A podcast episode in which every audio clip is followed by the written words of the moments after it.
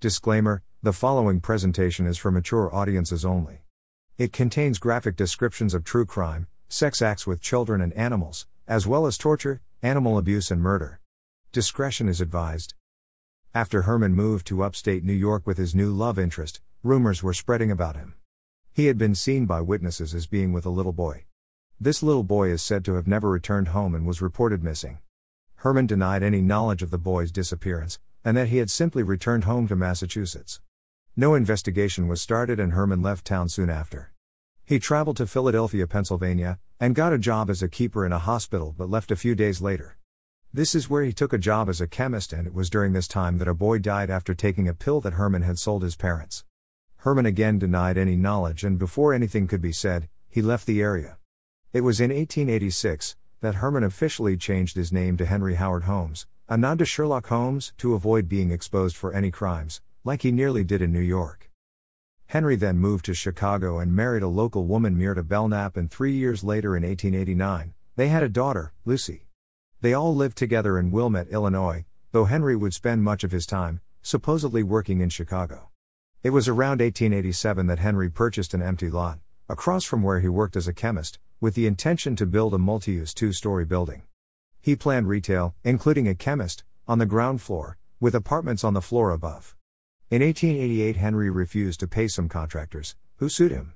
The materials were later collected, and by 1892, Henry added a third floor and he told investors and suppliers with his intention to use it as a hotel during the World's Columbian Exposition.